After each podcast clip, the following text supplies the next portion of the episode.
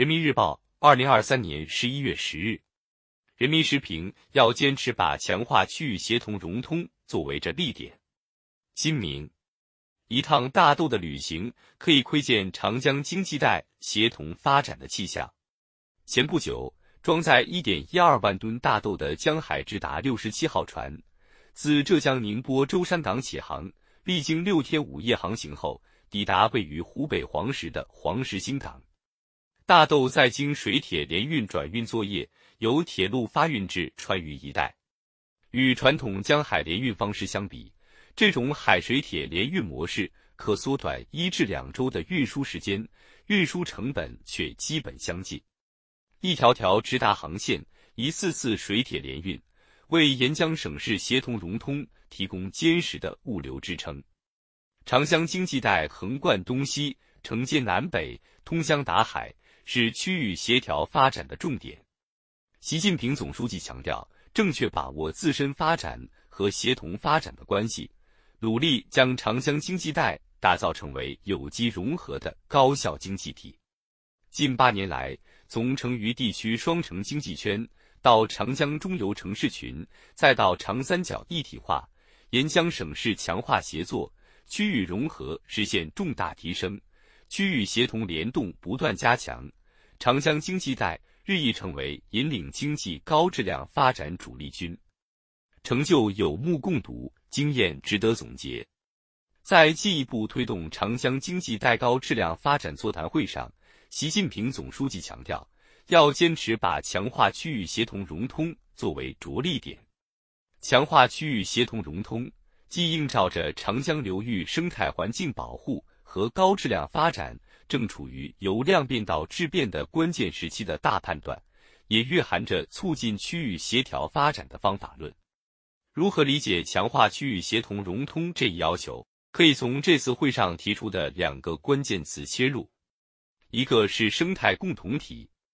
长江流域是一个整体，沿江各地共饮一江水，命运紧相连。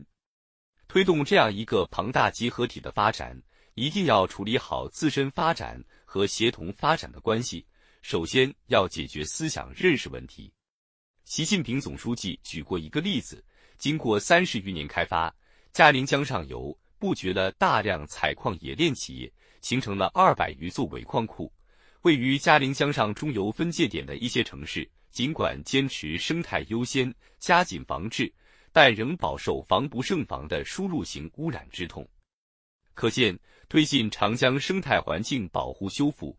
必须从生态系统整体性和流域系统性出发，立足共字做文章。对沿江各省市而言，认清楚长江经济带因长江而生、因长江而兴这个因果关系，在各自发展过程中从整体出发，把自身发展放到协同发展的大局之中，坚持把共抓大保护摆在第一位。在高水平保护上下更大功夫，才能把被动的重点突破变成主动的整体推进。另一个是利益共同体。长江经济带地区发展条件差异大，各个地区每个城市都有推动自身发展的意愿，但只有放在长江经济带高质量发展一盘棋中研究自身的功能定位，合理确定差异化协同发展的新目标新举措。才能避免无序低效竞争、产业同构等问题，实现优势互补、互利共赢。共同利益就意味共同责任。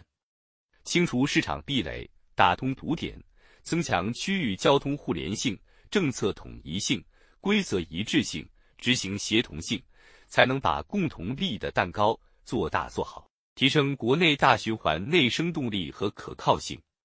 这也是加快建设全国统一大市场、筑牢构建新发展格局的基础支撑的题中应有之义。